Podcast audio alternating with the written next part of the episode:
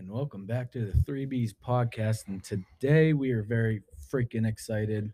We got a very special, special guest, um, Andy Davis. The Andy Davis. Yes. Um, this this is huge, boys. This is it. This is the day we got Nick here for the first time. What's We're going on, boys? Andy Davis for the first time. What a fucking day, man. Very excited. Um, Adam's here too. Yep. Adam Be your Kerber cameraman today. He's He gonna will be- be yeah. the cameraman. making Um, you some content. we Pretty can stoked. post. Pretty Hell stoked. yeah. Pretty Hell stoked yeah. about that. So, Okay. for those of you who don't know, we'll be doing this interview with Andy Davis. He's a local country artist. Um, he's huge in PA. I didn't realize how big he was.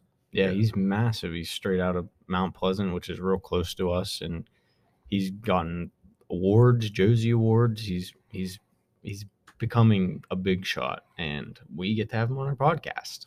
Yeah, very excited. Can't thank him enough.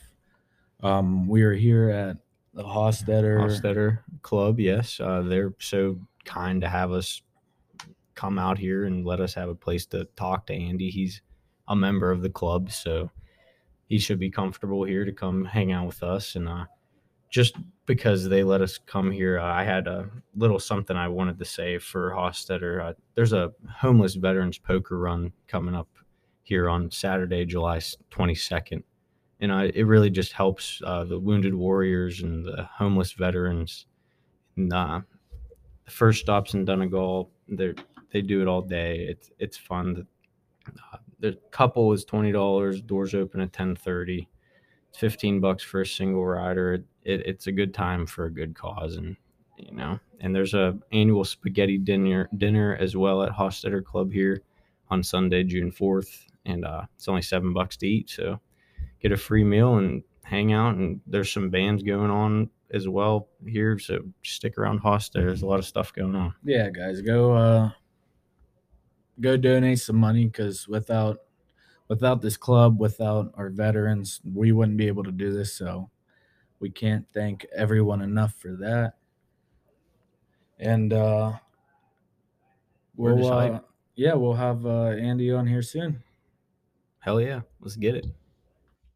Alrighty, Andy Davis, we appreciate you so much coming on here. Um, I know all of our fans are looking forward to it. Um, before we start, we did want to get you a little gift because to show our appreciation. Uh oh, we got a little something for uh, your wife. Some leggings. My mom works at Leggings Park. Okay. A couple of different things in there, but we got the real stuff for you, man. Dude, she you just made her day. That's good. I hope so. I'm I- speaking that- for it. that's the plan. I almost ruined everything right there. You just made my day. I, I hope it. yes, sir. Bottle Jack. Old bottle You, jack. you know a way to an old boy's heart, don't you? Yes, sir. Thank you guys. Appreciate that No, we thank a you. lot. I appreciate Thank you. you. Too bad the bad bag broke on you, but Trust me, the bag uh, is. we ain't worried about the bag. It's about the contents, not the you know Yes, what I mean? sir. Thank you guys. I n- can't say nobody's ever done that for me, so Oh, thanks. we definitely wanted to thank you for just showing up. You didn't have to. What days you do this podcast, I can be back. we do try to do it once a week. So I mean, we're just trying to stay consistent with it and grow and be bigger and just have a good audience. Yeah, that's uh that's definitely um that helps there too. Um the you want to put out content as much as you can, but you also don't want to put out so much content that you're like strapping yourself down. That's Yeah. just Yeah. speaking from experience, you know what I mean? Yep. Um, so we wanted to start by like where you grew up, how it all started, your your childhood. Um, maybe you could explain a little about just basically how you grew up. So um I'm adopted. Um not everybody knows that, I but did I've, not know. I've been in Mount Pleasant since I was two days old. Um, was born in Harrisburg. Um, I do. Uh, I have. I think I met. I talked to my birth mother first. I was probably 19. Oh, okay. Um, have a relationship with her. She's super cool. Um, she did probably the greatest thing any human could. Uh, she chose not to kill me before I had a chance. yeah, Yeah. yeah, Um, and she has also given me an opportunity in life that I don't think uh, I would have ever had um, growing up. Um, she was in Georgia. Uh, so I would have been another Georgia country singer, just what the world needs.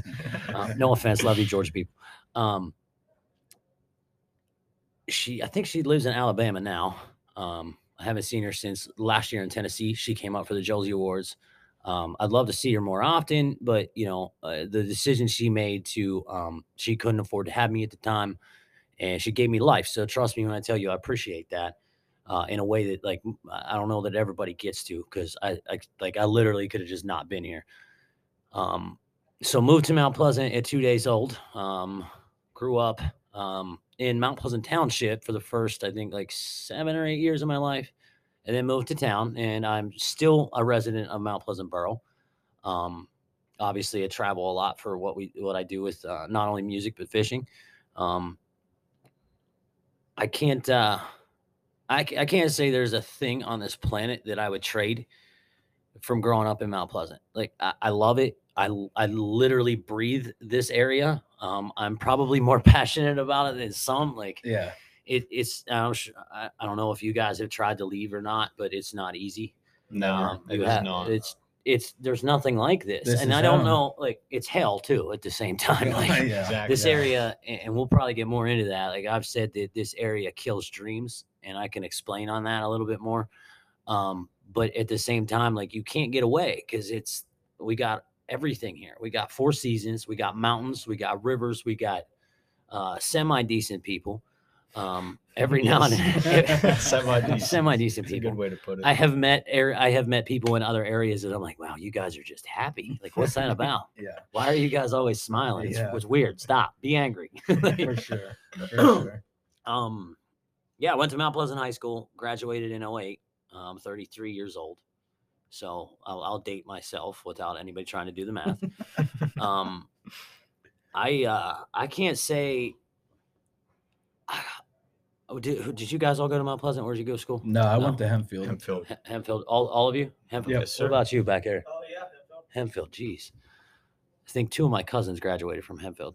Pretty sure. Um, so I don't know what it was like in Hempfield, but in Mount Pleasant, it was. Uh, you knew everybody. Like I knew every single person I graduated with. I knew pretty much every single person in the grade in front of me and behind, and you know we all intermingled because the school is you know there's a there's an area called the rotunda, and like everybody passes through there during change of class, so you know everybody over time. Um, I, I, well, I wouldn't trade it for the world, honestly, because Yeah. y- y- you look and you know your neighbor. eh, eh, you It's know, awesome. Yeah, just knowing the people around you. yeah, everything like you know everybody that's you know. I don't want to go too far into this, but like you go to a bigger city school and like you don't even know people in your own grade, right? And Yeah, when all these bad things are happening in the world, you're like, wow, I wonder if they even knew each other. Yeah. because they're in yeah. classes with thousands of people. I knew every single person that I went to school with probably within two years each way. At least I have seen their face. Like I knew what they look like. And not saying I talked to everybody. I actually talked a lot less in high school, but um, it it also formed me into who I am. Um, the education that you get here, I think, is really um, now this matters to me because I have a um, 11 month old daughter, and we're trying to figure out if this is like where where she's gonna grow up. Um, knowing everybody gives you, I think, a different level of communication towards people because you know how to function with other people. You're Yeah. always talking to people, and everybody gets the same thing you're going through. Because I think I don't care if you got money and you live here, or you don't have money you live here. This area is this area. It's going to be the same kind of walk, same kind of experience. I think for everybody, because there's just no real uh there's no special treatment for anybody i Yeah, don't think everybody yeah. gets the same thing See, so I think Hempfield is is was different that way. Like rich was rich; they did their own thing, and like the poor just did their own thing. right So that that is something different. Um, but no, that's cool. Yeah, knowing. I mean, I knew everybody. I didn't can't say I've I've talked to everybody, but it was cool to have friends with money too right like their families have money you're like man I got nice stuff yeah, Oh, yeah. like they have the best parties too you know like they, Well, yeah, but you know what? I wouldn't change a thing. I mean, my parents are very hardworking, so you won't meet um uh, I won't say you won't, but it's very rare that you meet what I would call generational wealth here, where those kids are just so different because like they don't know what struggle is. right. Most of the time, you meet somebody, you know, anybody you guys grew up with. I know a lot of people that I grew up with, families had great businesses and have um you know, uh, build it from the ground up. Like they understand to respect what they have in areas even, you know, an hour north of here where they're, you know, CEO of blah blah blah, like they're just spoiled and they don't like, I can't relate. Yeah. You know, yeah. it makes me it makes it hard to stand in the same room. Like I've never really talked to any of you guys. I'll sit and you know I can talk with you because I know that our walk wasn't that much different. Yeah. Um, Absolutely. unless any, are you one of you rich? And I don't know No, about sir. Okay. No. no, sir. Like, I'm pissing somebody off already. no, no, no. Um, so it sounds like a, a pretty cool uh childhood. Um, I I got to do a lot of things. So I guess before we leave this, um, I was a pro am snowboarder for seven years. Oh, And shit. when I- when I tell people some of this stuff, that's the reaction I get. They're like, "How do you do all this stuff?" Um, I'm super blessed. I've been multi talented. Um, my, my as long as I can remember, I could always just pick something up and I can learn to do it really fast. Uh, I spent seven years riding for a company called Tech Nine, um, which was the most gangster brand in snowboarding too, right? yeah. a country singer and get my my rep always like you should just wear a cowboy hat and be done with it and i'm like yeah I'm good you know at, at, at the time and not really knowing where my music career was going to take me um uh, traveled all over the place and met so many great people through snowboarding and snowboarding actually and the reason i'm talking about this is because i think like if you truly want to know me snowboarding helped shape me a lot because everybody and you will not find this in music in this area not even in the even in this region. Everyone in snowboarding had each other's back. If somebody was trying to do a trick everyone was rooting for you. When you got it everybody was excited. Every, yeah you know everyone's uh, freaking out. That's cool. every it was a built-in support structure yeah. which really helps you morally and really helps you with like i can do this. Like you teach yourself to push you you know push your mind further than what you think you can just because everyone's got your back. Um i think that is what drives me to do a lot of what i'm doing now because i just believe in it i know i can do it and i don't i definitely don't have that same support structure because like i don't think it exists outside of that uh, we were also all broke. Uh, you know, we, none of us had any money, and we were like, you know, trying to win a contest on the weekend for a thousand bucks so we could buy beer and do whatever, Yeah. get somebody to buy us beer, you know, like Right, whatever it was right. at the time. You know, Yeah. um, that that type of thing really helps moving forward. You know, in what I'm doing because uh, you have to, you really gotta be dedicated to this, and it's it's tough. It's really hard at sometimes. You know. Yeah. So- yeah, for sure. So went from snowboarding to um, driving truck. Like I'm like, well, this is what I'm to do. Then got an opportunity in radio, uh, and then the ball just rolled, and it's still rolling. It's crazy, and it's a hundred miles an hour all the time, and it's honestly, it's a blessing. Like it, it makes me, you know, it makes my chest so tight that I can't talk sometimes with stress. But at the same time, like if I didn't have it, I don't know what the heck I'd be doing. did you did you ever see a music career when you were younger? Uh, Teenage, early twenties? uh, well, early twenties, I was in it. Um, we, you know, we were doing acoustic shows, and like I realized that I was able to write songs, and uh, can't couldn't really play guitar. Still can't really play guitar. Um, I can, you know, get by on a couple songs, Yeah, but like I'm yeah. not. I, I got. I always tell people I got guys for that because I have the best. I have literally some of the most talented people. eh, They are definitely the most talented people in southwestern PA Yeah. uh, these are some of the top guys like uh, just around period and they're dedicated to what they do they put a lot of time in and um i think i think to answer that uh, no i didn't when i was young all i cared about was snowboarding man i thought that's what i was going to do you know i was you know this close to getting a pro model i thought in my mind i'm like if i can just push it a little bit further i can make it happen and um, with everybody believing in you you have no reason to doubt that you know what i mean but uh, I don't know. And then all of a sudden there was no money. And then you get older, you're like, yeah, I got bills. So I can't really just be snowboarding 200 days a year and not making money. And we started playing, you know, acoustic shows and I started DJing, uh, doing karaoke and like, you know, bar stuff. And I'm like, oh, okay, there's money. Like then you have money and you're like, okay, I'm making a making a decent amount of money every week. Maybe I should look into this a little bit more. And then like opportunities just started happening from talking to people, man. I I- like if if you're listening to this right now and like you have something you want to do, start talking to people. Do not be quiet. and don't be scared to ask somebody a question. Don't be scared to uh, fall on your face because I mean, like like I said about radio, I've been fired from radio twice. And if you haven't been fired from radio, then you're not that good at it. you know, so like it's okay to fall flat on your face. I've rebuilt my band a couple times now. I've went through different projects. I've done um I am the I am the self-proclaimed king of doing things that people say I can't do. I love when people don't believe in me. I love when they say I can't do it. I'm a hundred miles an hour at whatever you told me I couldn't do, just because I want to be right, honestly. But yeah, at the same time, like I want to prove that I'm I can do that. And when you've been a pro am snowboarder, an on air DJ, a truck driver, a uh, club DJ, a musician, um, uh, now a fishing guide, all these things, why not? yeah, What, what stops you from doing it?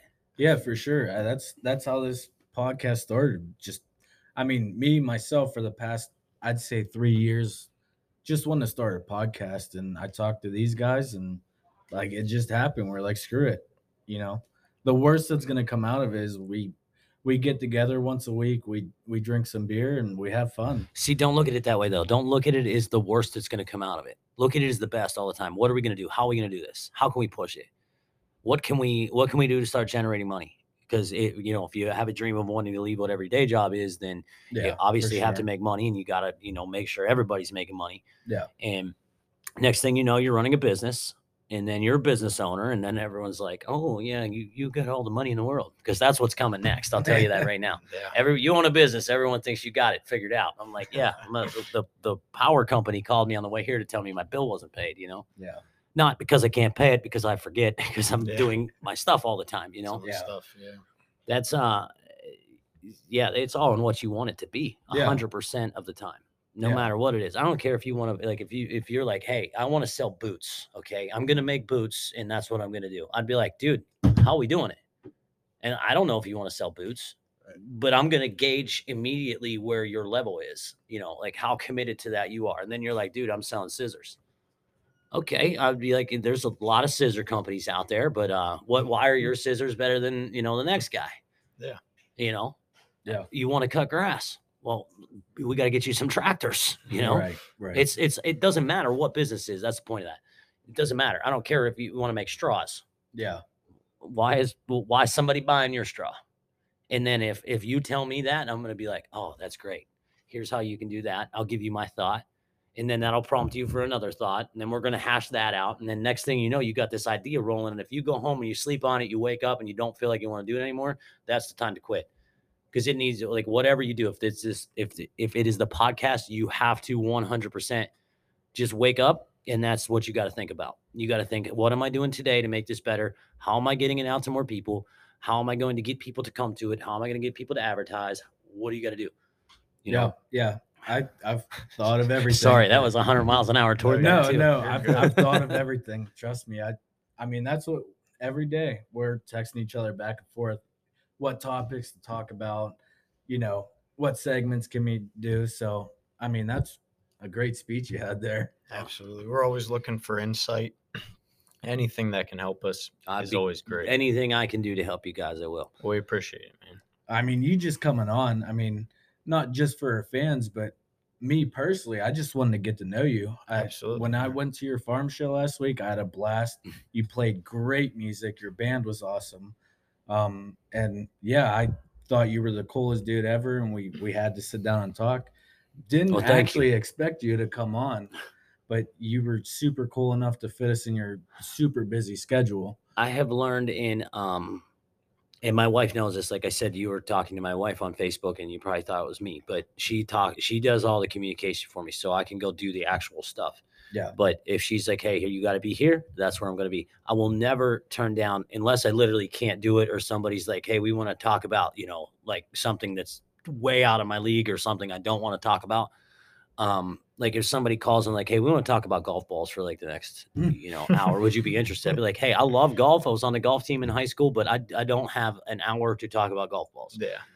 That's fair. when she said, you know, what you guys were doing, and I knew that you had just been at the show, I'm in because here's the truth. You guys might know a bunch of people that I don't know that don't know about my music. So while I would be stupid not to do that and possibly give myself exposure to other people. Right. And it- I know what it takes also to try to set up an interview. So Yeah. if you contact somebody, you're like, man, could really, we could really use this. Hopefully they say yes. I've been told no by, I'm not even going to name who they like. There's one that really pisses me off that they didn't want to do the interview. And it was no, uh, well, that's for another time. Um, the, it still bothers me that they didn't want to do the interview for the reason they didn't want to do the interview. And I really could have used it because it could have helped me get through an hour of the show. Um, one of the shows I was doing on air by myself. It would have it would have just helped me so much and it would have given me that, you know, given me that hour that I didn't have. And then I had to like wing my way through the hour and I hate that. So Yeah.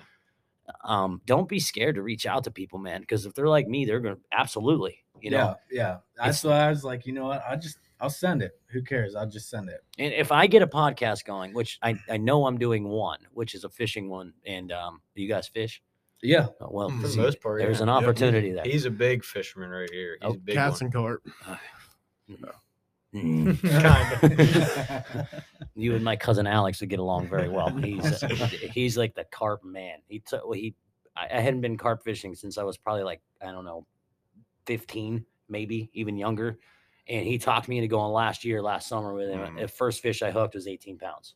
Damn. It was awesome. Yeah. And I'm like, Yeah. okay, this was cool. I'll never leave the river. like it's just not me. Right. But um that that's awesome. When you um when, when you want to do something with anybody, ask. And most of the time you're gonna find people like me won't turn you down for any reason. Like Yeah. I, I'm cool with talking. Yeah. Yeah, for sure. And like I said, I we we literally can't thank you enough for doing this. And when we were at the show, I mean, someone threw that out there and it was like, oh, that's a great fucking idea. Like, why not? Absolutely, yeah. We weren't expecting it for sure, but uh, we had a hell of a time at the show, and we're we seen it how you were talking to everybody, and we just he might actually do it.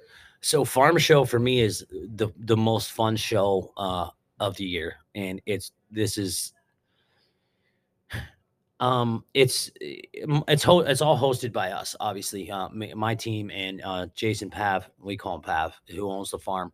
Um we put that together for the first time during covid. Um we were only allowed to have 250 people and it ended up being like the right number. So this year we oversold it. Um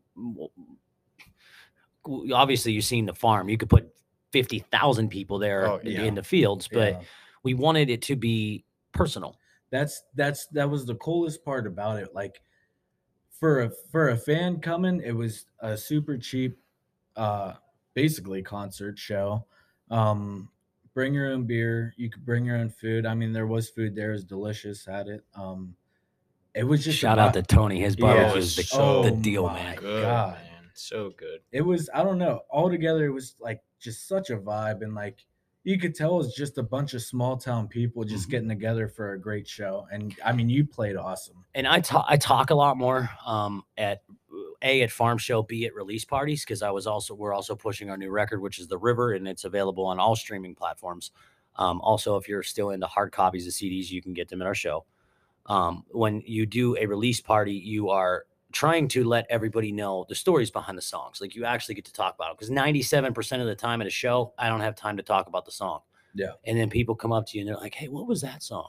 Now, you probably remember most of the songs that I did at the show Yes. because I told you the story about how it came about prior to that happening.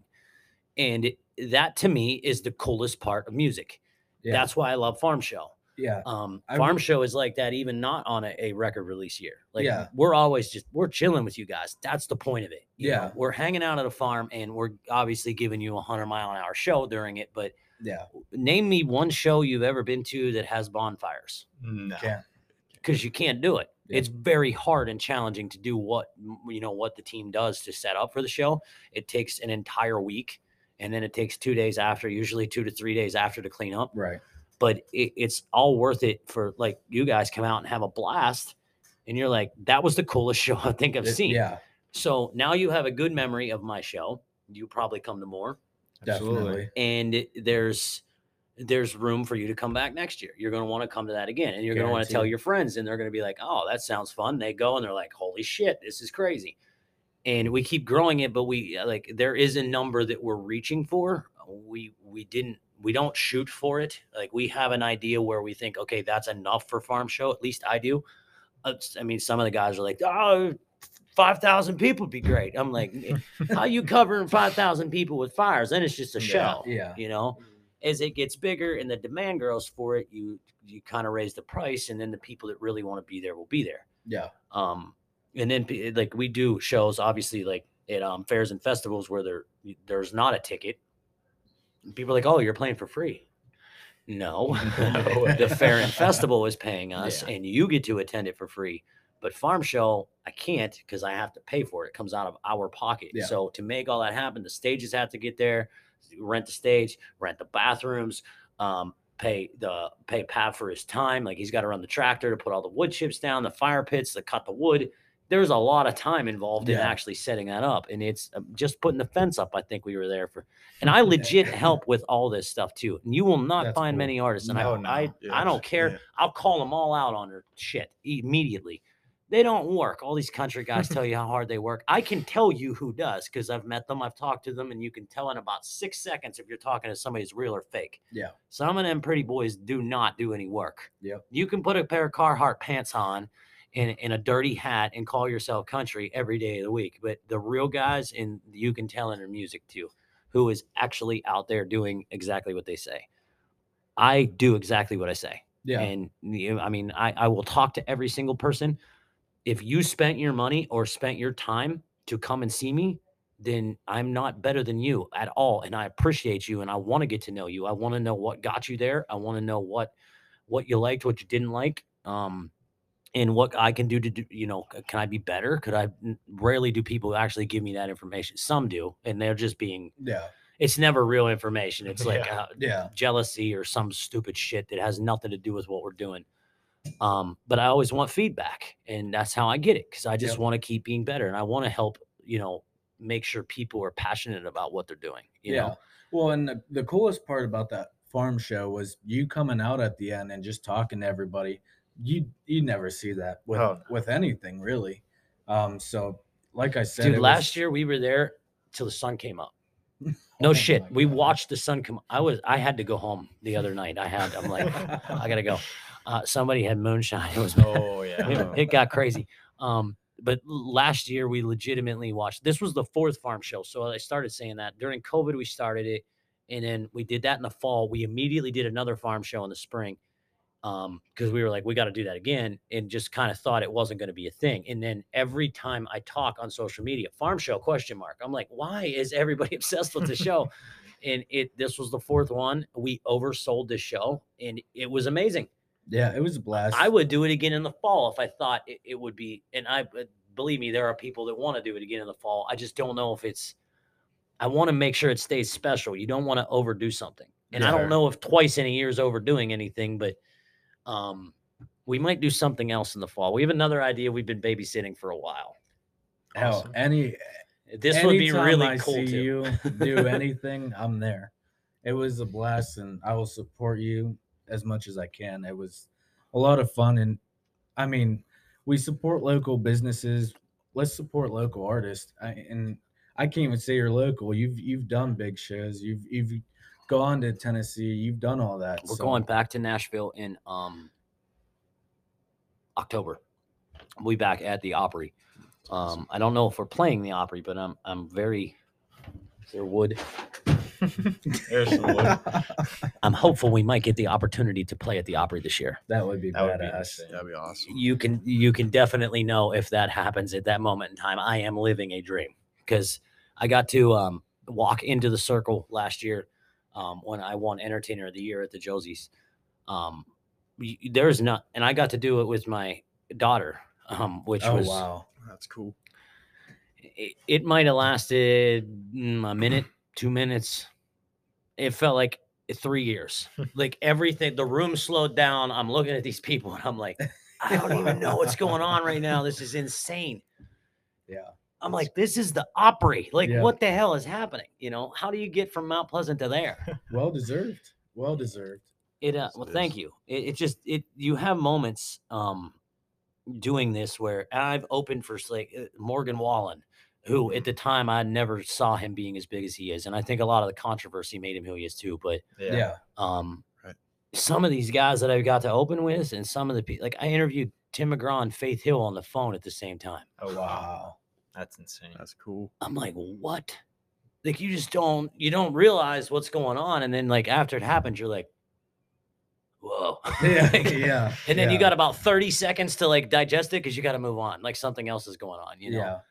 Um, to get to walk on that stage, eh, there's no more humbling experience, especially from a country artist standpoint. That's just insane. Yeah. And I get, I think the number one question I get all the time, well, how come you haven't made it? I have made it. Okay. In my mind, I've made it. The only thing I don't have is a bus. If I have a bus and you see me rolling down the road in the bus, then you go, he's exactly he's where he wanted to be. Yeah. I have no desire to be a Kenny Chesney type of person. Yeah. Um, not to bring Luke Combs up since you look like him. Maybe we should just have him open next time and we'll just That's say we got awesome. Luke Yeah, Combs. awesome. Exactly. Like Luke Combs is No at farm show, okay? I can't sing like him. Well, we can we can make that app. We can we can make some, press some buttons. We'll make a thing. Um, there's there there there's a there's a different version of making it for everybody. You know what I my version of making it is, is selling out a farm show Yeah. Yeah. Because those are Right. people that paid money to come and see my songs. I don't care if it's six people or 60,000 people. Somebody paid money to come and listen to me sing and and entertain you for however long you played. I think uh, I think we played 120 minutes. Yeah. It was. It was.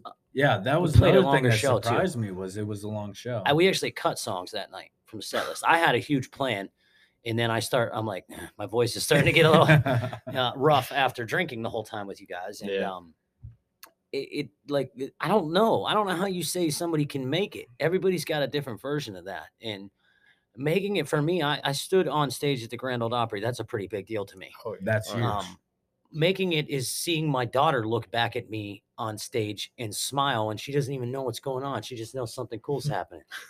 Like that's making it. yeah. So when people ask me, "Oh, well, why haven't you made it?" Well, w- um, the the version of making it that I believe you're referring to um, would be to be at a Kenny Chesney, Luke Combs level. Well, we're I- running up on 30. Already, we're back. Where were we before? So I was talking about making it. Yes. If if you've if you have your own version of making it, then maybe this is making it for you guys. Maybe you're doing what exactly what you wanted to do right now. Yeah. You know. Yeah. and there are moments especially with what i've done in like um i have ways of checking myself like sometimes i've i've honest to shit have done things i didn't believe were happening i'm like this has to be a dream because there's no way i landed myself in this position Yeah. i have ways of like i forget what that movie is where he spins the top and he can tell if uh things are real Can't say I've ever ah. seen it. Somebody out there listening is like oh it's that movie I, I don't exactly what the movie is. I just can't remember what it's called. Just watched he spins the top to know if he's like Yeah, actually about- in it's a reality movie about dreams. yeah ah, Dang it. Oh, I'm gonna like Google that. But he um he spins the top to know if he legit is actually doing what's happening. I have ways of keeping myself in check because sometimes I'm like, there's no way. Grand Ole Opry, one of those Yeah. moments. I'm like, Yeah. okay, that, that's my tattoo, so that's that's me. Like those are my boxers, those are me too. Okay. You know, it's that's it. Yeah. Yes. So he there's like a check and balance system to find out what's going on. And I, I've done the same thing because I don't believe it sometimes. And I think those moments like you see them in pictures, obviously. Like you look back at stuff and you're like, that's crazy. How did that actually happen? And then you start this like weird internal fire where you're like, I have to do that more Yeah. then you become obsessed with it. And like I have a real bad problem with being obsessive with things because I want them to be right. And it's not because like, you know, I'm a, a freak in nature or something. I just I take pride in what I do. And I also have a weird way of thinking too. I think I think I should not say I think again. I'm looking at way down the road and like um, I think Vic brought this up to me on Tuesday. I think is when she said about doing the podcast. Yeah. Yeah. So when she brought that up, I thought about everything that would happen today and I moved on. So I already had I already knew what was going on today prior to, you know, prior to even being here. I got an idea of what I was going to say or how we were going to do things. I did not see the drink in the you know in, in that vision, but um I don't know. It's just a different way of thinking. And I think if you can really look far down the road at how to do something, then you already have a plan for it. Some people don't understand how I can already have a, a thought out um, statement on what I'm doing at the time, but I might have already thought about it. Yeah. I might have put 10 minutes of thought into it three weeks ago and I already figured out how it was going to work. And I had to move on because, like, if I don't keep moving, then what you saw at Farm Show or what you see on social media or at my shows, like, it doesn't happen yeah. uh, you can't slow down. Like every time I put th- this is the craziest thing ever, and I can show you guys this picture. Um, last year when I'm walking to the Opry stage with my daughter, there's an orb in the picture. Okay, on the back of my freaking head, there's a red dot. I swear to God. Wow. I said that's my whole fucking life right there. A dot on the back of my damn head. Pardon my French No. but uh, that's that's my life that's how i live every day i'm like somebody is trying to you know mess with me somebody's trying to take me out somebody doesn't want me to be successful every single day and i'm like even at the biggest moment that i had had at that moment in time in my life there was god to go uh-huh that's cool. right there bud but you're doing it you know like there's there's like also that humble side of that where you're like i did that Yeah. even with everybody hating what I'm doing, you know, and I'm not saying everybody hates, but there, trust me, there's a lot of people that don't like me yeah. because of the success that I've had with music, and they don't have no idea how many hours I don't sleep, how many um, times I'm like, I don't know how I'm going to pay for this, how many things my wife has sacrificed to be able to let me do what I'm doing, how much, you know, she's been with the baby all day as I was fishing this morning. And I'm here with you guys now. I was supposed to go back out. That's why we had to move the time. I was supposed to meet another guy this evening, and um, he actually canceled. So I'm going to have some time to actually just chill with him tonight, which is crazy. That doesn't happen. Yeah.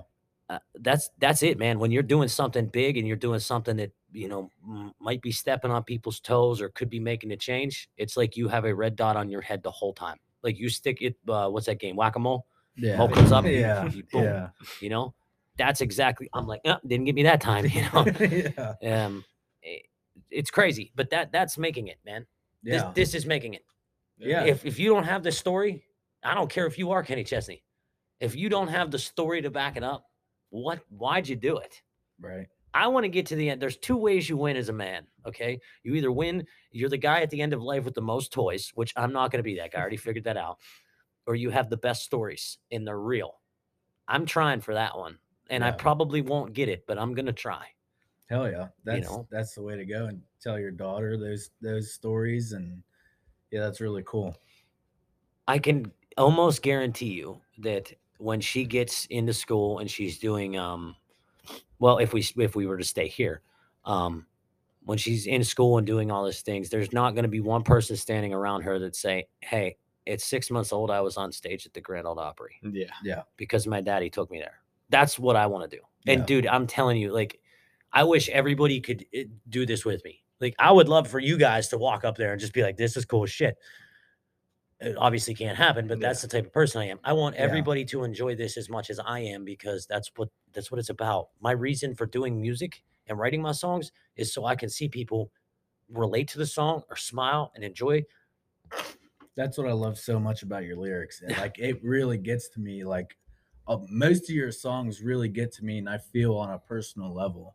That's what I really love about your music is the lyrics. Like if people just listen, man. It's it's stories and they actually happen. Like I live I've had so many people ask me to like cut songs and I I, I almost got close to cutting one of my buddies just because I thought the song was cool and it had nothing to do with the story. It was just a good song.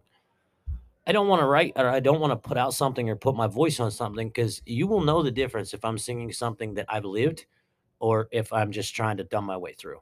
And I can tell that in a lot of artists too, just because I've been around it so much and like I understand songwriting. Um, I think a bit more than most. You can't write something from your heart if you've actually not done it. You could write a great song. You could write a great song. You could write a great song. Maybe you've walked real close to what I've done in life, and I can go, hey, I could change this just a little bit and it would make sense for me. if you're okay with it. But your walk may be totally different than mine. And I'm like, hey, it's a great song. It's just not, it's not something I can do. Yeah. No offense to you. I'm not trying to be, you know, that person. Like then people turn around and they're like, oh, he's an arrogant prick. he, he's the most egotistical person you've ever met. And I'm like, I didn't want to do it because it wasn't me.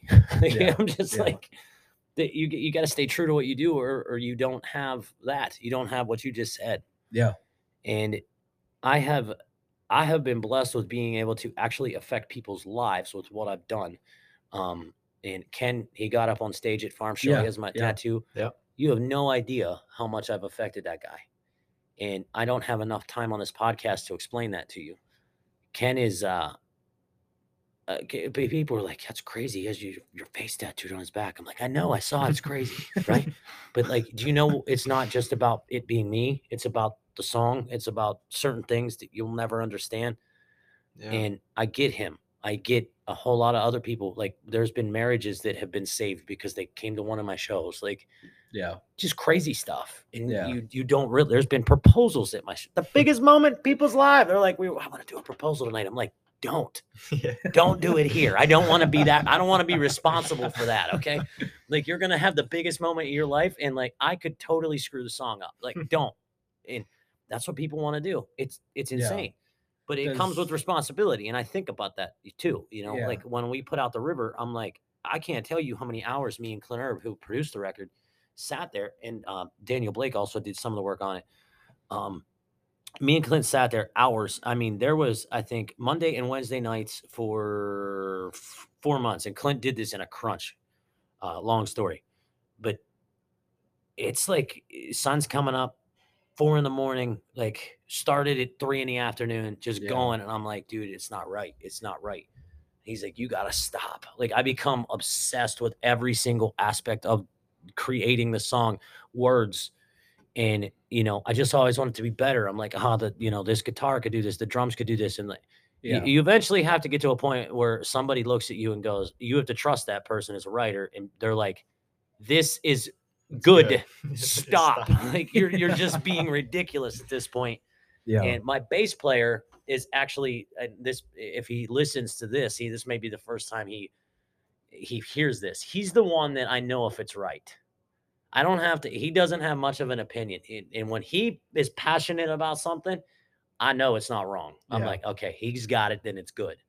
Now, if he's like, I think we should do. I know we're not even close. Like we're not even in the right ballpark, and it, uh, it's nice to have that person to Oh yeah. to kind of let you get the product out. Because like this could have been another three years before I put the river out, and there's no reason for that. I think now that I'm seeing like you know people's feedback on it, it's really good. Um, but I don't, you know, I still will listen to it. I'll actually probably never personally listen to it again because I have to know the song so much yeah. from what's Yeah. going on. I want everybody else to listen to it. And any artist that's like, hey, I listened to my album, they're lying to you. Okay. Let me explain something to you. Every song on that album, they've listened to it at least 300 times, at least, if not more, sometimes more than that. It's over and over and over and over. And I can tell you exactly how every single word is pronounced. I can tell you why that word is there. Like, Yeah. that's how in depth they know the song. So they don't listen to it after they, i- i- once it's out, it's for you guys. But when you're creating it, you have to, you have to be obsessed in it, or I don't think you get, um, I don't think you get the product the right, the way it could be. Yeah. Um, and artists that just go in and cut songs, um, people that aren't writers, and there are a lot in Nashville that don't actually write their own music. They go in, they cut the song, they leave, Yeah. because they have great vocals. That's great. Um, there's a lot of people that can sing me under the table. I don't care. I'm a storyteller. Can I sing? I would hope so. I don't think I'd have made it this far Yeah, without yeah. being able to. Um, if not, somebody should have told me a long time ago. You should stop this. They um, they they don't. They not everyone's the same. Uh, Johnny Cash cannot sing. Johnny Cash can tell you a story like you never heard it before. Yeah. Absolutely. Merle Haggard could not sing. Dude could tell a story. Yeah. That was country music. Right. Mm. Tyler Childers, one of the weirdest voices you've ever heard Weird as fuck. but you're so drawn to it because it is a story every single time.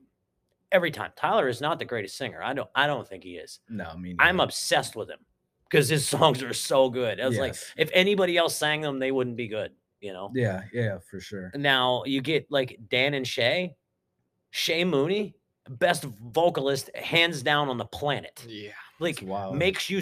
I opened for Dan and Shay, okay, and I talked to Dan the weekly. We had him on our radio show when I did the morning show, and Dan's from Pittsburgh, so like we were, you know, we we got each other. You didn't know that? I did not know that actually. Yeah, Dan is from Pittsburgh. Shay That's actually awesome. spent time in Pittsburgh. Dude, Dan's mom would call us. Like she still talks to me on Facebook every now and again. It's crazy.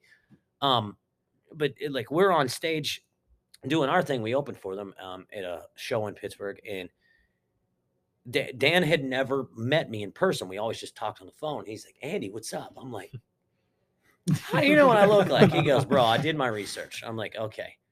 And Shay's singing, and I'm watching him, and Dan's like talking to me. I'm like, "Brother, I love you." I love you, but I just want you to know that that man right there is the best vocalist I've ever been in a room with. And he goes, "You're gonna work with him every day, man." He's like, he's phenomenal.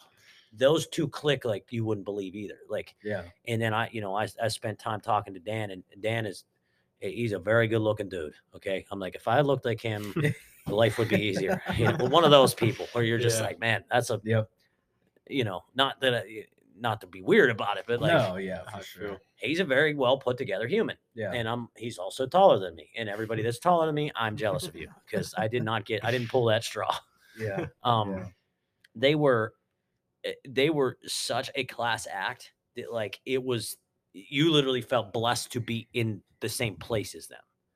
And that's a rare find in country music. I also know that Dan produces all their stuff. My man spends every single aspect of his life, excuse me, my man spends every single hour of his life during a record being produced focused on that.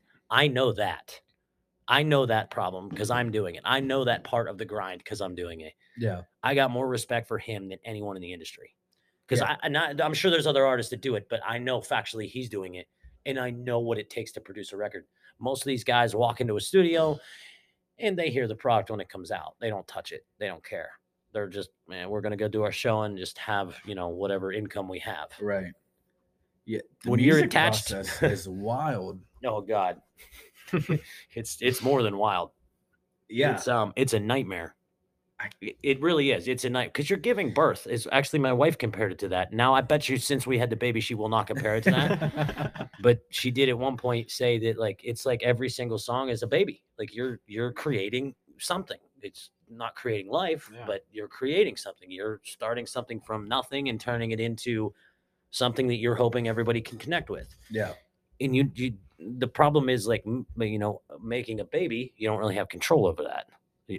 Woman's body's doing whatever woman's body's doing right? Yeah. making the baby i mean you can obviously eat and like control its health kind of but you don't know what the baby's going to look like you have no idea. Yeah. but you're going to love it the same guaranteed. Yeah. song? I have control. That's a dangerous world to live in because you're like well you know its hair could be a little bit better. Chiseled jawline like let's go with that um you know taller. taller. Like, yeah like that's that's what you have control of in reality inside a song when you're producing it and especially when you get to sit in the room and do it like i do with clint and clint lets me uh, by the grace of god lets me kind of do what i want to do and i love working with him for that reason because i'm like hey let's do this. Okay like he, he'll hate it but he does it and then when we get to this end result it's just every time we've produced a song it's been really good. Um i've done that with a couple other producers that have done some songs um it's just rare i think to have that opportunity to be able to sit there in nashville because it costs so much money to do it but yeah. if you a and b our record our new one against anything that's come out of nashville in the last i don't know five years tell me if you hear the difference because it ain't gonna be much and it was done nobody knows this that record was done in my basement was not done in a studio Really? That's crazy. That's badass. in my basement it never left my house. Now mind you my basement is very it is by default like i haven't put any work into it. It's a really good room for recording. Uh a drop ceiling it's low wood floors like and everything's concrete. Yeah. it's in the ground. So Yeah. it's it's a very unique situation. Not many people get to do that and not many people can make it sound like that out of their basement That's most cool. people were paying a lot of money to go to a studio and like thank god because i don't have money to put on it you know yeah. that's just god's way of being like hey man you can do this and you can keep doing it here's why yeah. I would So- have never have thought that was out of your basement. That's a hell of an album. no, would never would have thought that was out of your basement. man. Yeah, this was the first time i've probably told anybody that too so there's some there's some info for you guys to have That's Hey, cool. That's awesome. That's Uh, cool. and I'll tell you this: uh, me and Clint were talking, and I've talked with some of the band um, about maybe putting out another album before fall. Damn. Um, it- wow. well, there was quite a few songs that didn't make it on this record, and it wasn't because they weren't good enough to make the record; it was because they weren't done. And I had already put a release date on it, so we had to do it. Um, there's a song that will be coming out 100%. Um, it's called "Last of a Dying Breed." That was actually going to be the title track of the uh, of the river. Like Oh. it was going to be called. I had either "Last of a Dying Breed" or "The River" picked out. So the next album may by default be that because this song is sick. I love it. It's awesome. I see the video in my head, like I can see the whole nine yards. We just can't get the music right. So it's taking it's taking some time. Um, but I've never turned out two albums in one year either. So that's why I say that we have this other other idea for fall. It might just Yeah. work out because it might be another release party. Yeah. And if we can put out two albums in a year, That'd be That's- badass. get ready, world. I'm excited. Like, yeah, I'm excited. I'm too. Yes. it's ju- it's time consuming. That's the problem. So it won't be. There will not be. The last album came out in 2020. Uh, Blue Collar came out in 2020, and I will. Uh, I will never, God willing, take that long to put out a record again until I'm like, you'll know my career is winding down when I'm not putting out records. Yeah. I, I can't do it. I, I can't not have a product because that's my product to sell is my record. Um, for you, you have a six months to a year to sell that product. You can, if it's really good, sometimes get past that, or if you have money to get it national exposure or a record label pushing you, you can push it longer. But you can't really, um, you can't really get into this. eh, You you can't you can't really break out unless you're really cranking out songs. So yeah. if we can put out an, uh, two albums this year, I'm doing it. It's it will Hell yeah. happen if I have anything to do with it. Got to be able to afford it too. That's the Mm, other yeah. problem because you do. I do got to pay Clint for his time. he puts a lot of time into it. So Um, any hobbies? Like I know you fish. Fishing is probably the biggest one. fishing's not a hobby anymore. Well, yeah. Fishing is my life outside of music. Um, so here's another cool story about why you should just chase every dream you think and don't let anybody have somebody that supports you. My wife is that person for me. And I'm also blessed and have quite a few people around me that they're like, you can do that. Um, I also get a lot of people around me that are really close to me that tell me I can't do things. And being uh opening a guide service was definitely a thing that people were like, that's not ever going to work. Well, it, it has worked. Yeah. um, it's it's worked pretty well actually. Um, I, I would like to be able to have some more time to put into it. Um, we are clearly in the busy season for music now. Um, I think we play five or six weeks in a row um, right now. really? Yeah, so we got we got shows and then like the short break and then like it's another three run and like it's like this the whole way up until pretty much winter. Um, thank God too, because I like working Yeah. um, guiding uh, we were steelhead fishing last year and I- i don't know it's just like I, i'm around people and i'm just i'm crushing fish by myself. I'm like i guided when i was younger um, it didn't work for myself worked for a company and i won't mention their name but um, worked worked for them and was like and i wasn't guiding. The guiding to me was not what i was doing. I was teaching kids how to cast Yeah. a fly rod. I'm like that's not being a guide. Yeah. you would be a guide. You want to like be out on the river and like catching and like that's what i thought i got hired for was my knowledge of a certain river in this area. Yeah. I don't want to get sued over this one either. That's why i'm kind of walking around. No, you're. um they uh they'd never used me for that river. I was Oh, on ponds. Jesus. ponds teaching kids how to fly fish. I'm like Wow. why in the hell am i doing this? So and i was young like super young and just whatever. I said if i ever do this again i'm doing it my way when i was done with it and moved on. Never thought i'd do it again. Well you know last year um two years now um we're we're steelhead fishing and i looked at my buddy. I said you think if i started a guide service it would work and he's like "A- absolutely i said give me a reason why you think it would work he goes because you're you Yeah. I went, that that's not gonna work for me. Uh, he's like, but you don't stop, like you don't quit. You all you're persistent on everything you're doing. And I'm like, cool. Do you think it? Do you think there's actually enough people that will pay to do this? Because like there's startup costs with any business. I don't care if if you're making boots or scissors or whatever it is, um, straws, there's startup costs. Uh, you gotta you gotta weigh the pros and cons. Like, is it going to balance out? Is it gonna pay itself back quick enough? Also, like, I'm a musician. I don't have a shitload of money. Like, I can't really go out of my lane too far. Yeah. Well, I went through. I got the. I got my guide license again. Um, paid for it myself for the first time, which was interesting because it was 120, 110 bucks. I forget what it is. It's like a 100 bucks. And I'm like, oh, that's not bad. Well, then you look at the insurance policy. Oh, jeez. yeah. I'm like, oh boy, we're going to have to make some money. and um, eh, then you have to get C- um, CPR certified too. Um, you have to renew that, I think, every two years. And I think it took me two months. Like once I started, like, okay, I'm guiding, I have my license. Now I got to get clients. Like once I started, I started fishing constantly. Like every free second I had, I was going out. Uh, I was spending a lot of time on the Yough River um, leading up to steelhead season. Now I'm a big center pinner, and my buddy Nick turned me onto it a few years back, and I've like took it to a whole different level. And now I'm like I got six different rods and like all this stuff, and learning a new way to fish, learning a new way to um, really eh, understand how to have multiple options for people. Like not everybody wants to fly fish, not everybody wants to spin fish. Yeah. Center pinning. Have you guys ever heard of it? No. Okay, I'll have to show you what that is. But when I tell you it is the most effective way to fish, it's not. It. it I'm telling you the truth. That's crazy. It's drift fishing. Okay, it's it's all. eh, I'll explain it later.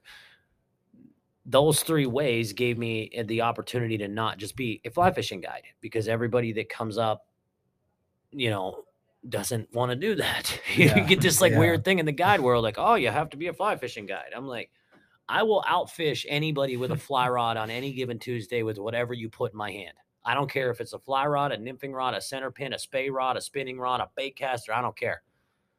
And I'm not trying to be, you know, I'm not trying to like just say I'm a better fisherman. yeah. I just know how to do it all because I've spent time on each one. And trust me, there's guys that will crush me um, fishing. Do you do any Crush. tournaments or anything? Nope. No. Nope, never got into it. Don't Hmm. do it. Don't care to. I'm not in this to be a competitive fisherman. I'm in Yeah. this to be an educational fisherman. And being a guide, there's one person, and I will not mention their name, that it would apparently it just chapped their ass completely that I that I'm a guide. Like, oh, I'll, I'll outfish him. You know what? He probably can't outfish me. Okay, but I'm confident that you. I've never fished with you, or you, or you, or you, or anyone else in this building. Actually, somebody in here can probably put it to me. That's cool. I don't, I'm not. You, you're not. You're not upsetting me by any means. That's Yeah, great. You can yeah. catch fish. You're not going to hire me. Like, That's Yeah. what I'm telling you. You're not going to hire me anyway. By the way, if you want to be a guide tomorrow, if you pay, you can do it. You can do it. Anybody can do it. You just have to pay to have your licensing and the insurances. You can do whatever you want. Can you educate people how to catch fish? Do you have the patience to sit with somebody and teach them how to fish? Do you have the patience on a bad day where even you couldn't catch the fish to sit there with said person and teach them how to catch fish? And Yeah. know that you have enough confidence that you're not going to leave them empty handed. That's the challenge. And that particular person, I don't think could do that. But they also don't, they don't have the mindset of, I'm going to make it. Doesn't matter. So if I think I'm going to outfish everybody, that's cool. If I do it, even better Yeah. but I just set myself up to know that like at the end of the day I can tell you, hey man, I suck. I, didn't catch, I didn't catch no fish today. The people that I look up to in fishing, in music, anything, they have bad days too. Yeah. I mean, I, I fished with somebody this morning that is a very it has way more time on the earth than me, might I add. uh, that knows a lot about fish and knows a lot about the river in which we were fishing. He didn't land a I think he landed one fish. Really? I think I did 12 Oh, Wow. shit. in, you know, a morning, Yeah. you know, Yeah. on a day where the bite wasn't that good. But there are days that like he's catching fish and I'm irritated. I'm like, what, what am I doing? I'm doing the same thing. I got the same thing. Yep. It's all going. But at the same time, when I'm in guide mode, I'm none of that. I'm not the I can outfish you. And norm I'm really not that person anyway, but like people that get eh, that are like, I will outfish you. If you want to be competitive, I can turn the competitive switch on really fast to the point you're going to be really upset, Yeah. and then you're going to throw your shit in the river, and I'm going to, I'm going to grab it, I'm going to take it because I got clients that'll use it. You know, Yeah. like yeah. that's what will happen. Um, but I also have like four or five guys that I fish with. I wouldn't want to be in a contest against them because Yeah. if they turn their competitive switch on, it's it's gonna be wild, you know. Yeah. And we're talking about trout, steelhead, salmon. We're not talking about bass. If bass fishing, you kn- do you bass fish? Anybody? Nobody's into that. Before I've done it before. but yeah. If yeah. there's anybody out there listening, and this hurts your feelings, I'm sorry in advance. You have to say that now. You have to because Well, the people yeah, are fragile. yeah, I, yeah. fragile people in this world. absolutely. Um, bass fishing is for kids. Okay, I'm just gonna say it. You can catch a bass at four years old in a puddle. Okay, that's not fishing. You see these got hundreds of thousands of dollars in these four hundred thousand dollar boat, Yeah. hundred fifty thousand dollar truck, Yeah. six hundred thousand dollars worth of equipment, live wells, fancy freaking shirts and stuff, and that for a bass. Yeah. I'm Yeah. like, I quit bass fishing at six because it was too easy. Yep. They're bass. They'll eat anything. Yeah. Wood bobber, night crawler, bass every time. I'll Yeah. take you to right now. We can leave here, go to a pond. Five minutes down the road, we'll catch a bass, guaranteed. It, it wasn't. I don't know. That's just. I never understood why my side of fishing doesn't get the attention, and you do in the fly world. But like, there's like, you know, the the we're fly fishermen people. Like, yeah. I can't. I don't like that either. I'm not good with those people. I'm Right. like, "Hmm, you know everything about fishing, right? And then I stand next to them with a center pin, and they're like, "What are you using?" Three hundred and seventy-five dollars. I'll tell you. Yeah. It. yeah. you you um you have weird people in fishing, but that was a hobby that turned into something more. And when he said, you know, go for it, uh, I think I talked to him two or three weeks ago, and he's like, I can't believe you are taking clients. I have weekly clients now. Thank God too, because Wow. like, dude, weekly clients that go like, excuse me, You're good. allergies, um, or COVID. No, I shouldn't say that. um, Actually, that's they- a good time to stop for right now.